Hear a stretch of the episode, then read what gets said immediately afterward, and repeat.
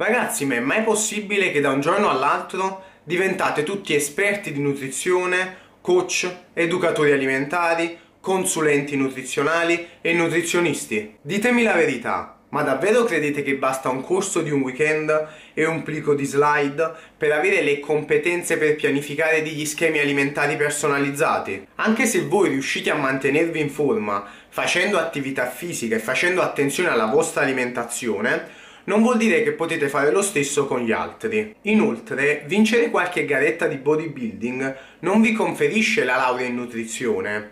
Per intenderci, questa qui non ve la danno. Ma se non sapete neanche come è fatta una cellula, cosa sia il ciclo di Krebs o come è fatto l'apparato gastrointestinale, dove pensate di andare? A stento conoscete il colore della copertina del libro di Anatomia e Fisiologia.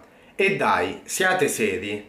Non prendete in giro le persone che non sono dell'ambito. Per pianificare dei programmi alimentari personalizzati è necessaria una competenza specifica, che si ottiene tramite un percorso universitario e che termina con la laurea in dietistica, in medicina o in scienze della nutrizione umana. Inoltre è necessario un aggiornamento continuo, poiché la ricerca scientifica è in continua evoluzione. Quindi ragazzi, se volete occuparvi dell'alimentazione delle persone e volete essere dei professionisti seri, sapete cosa fare.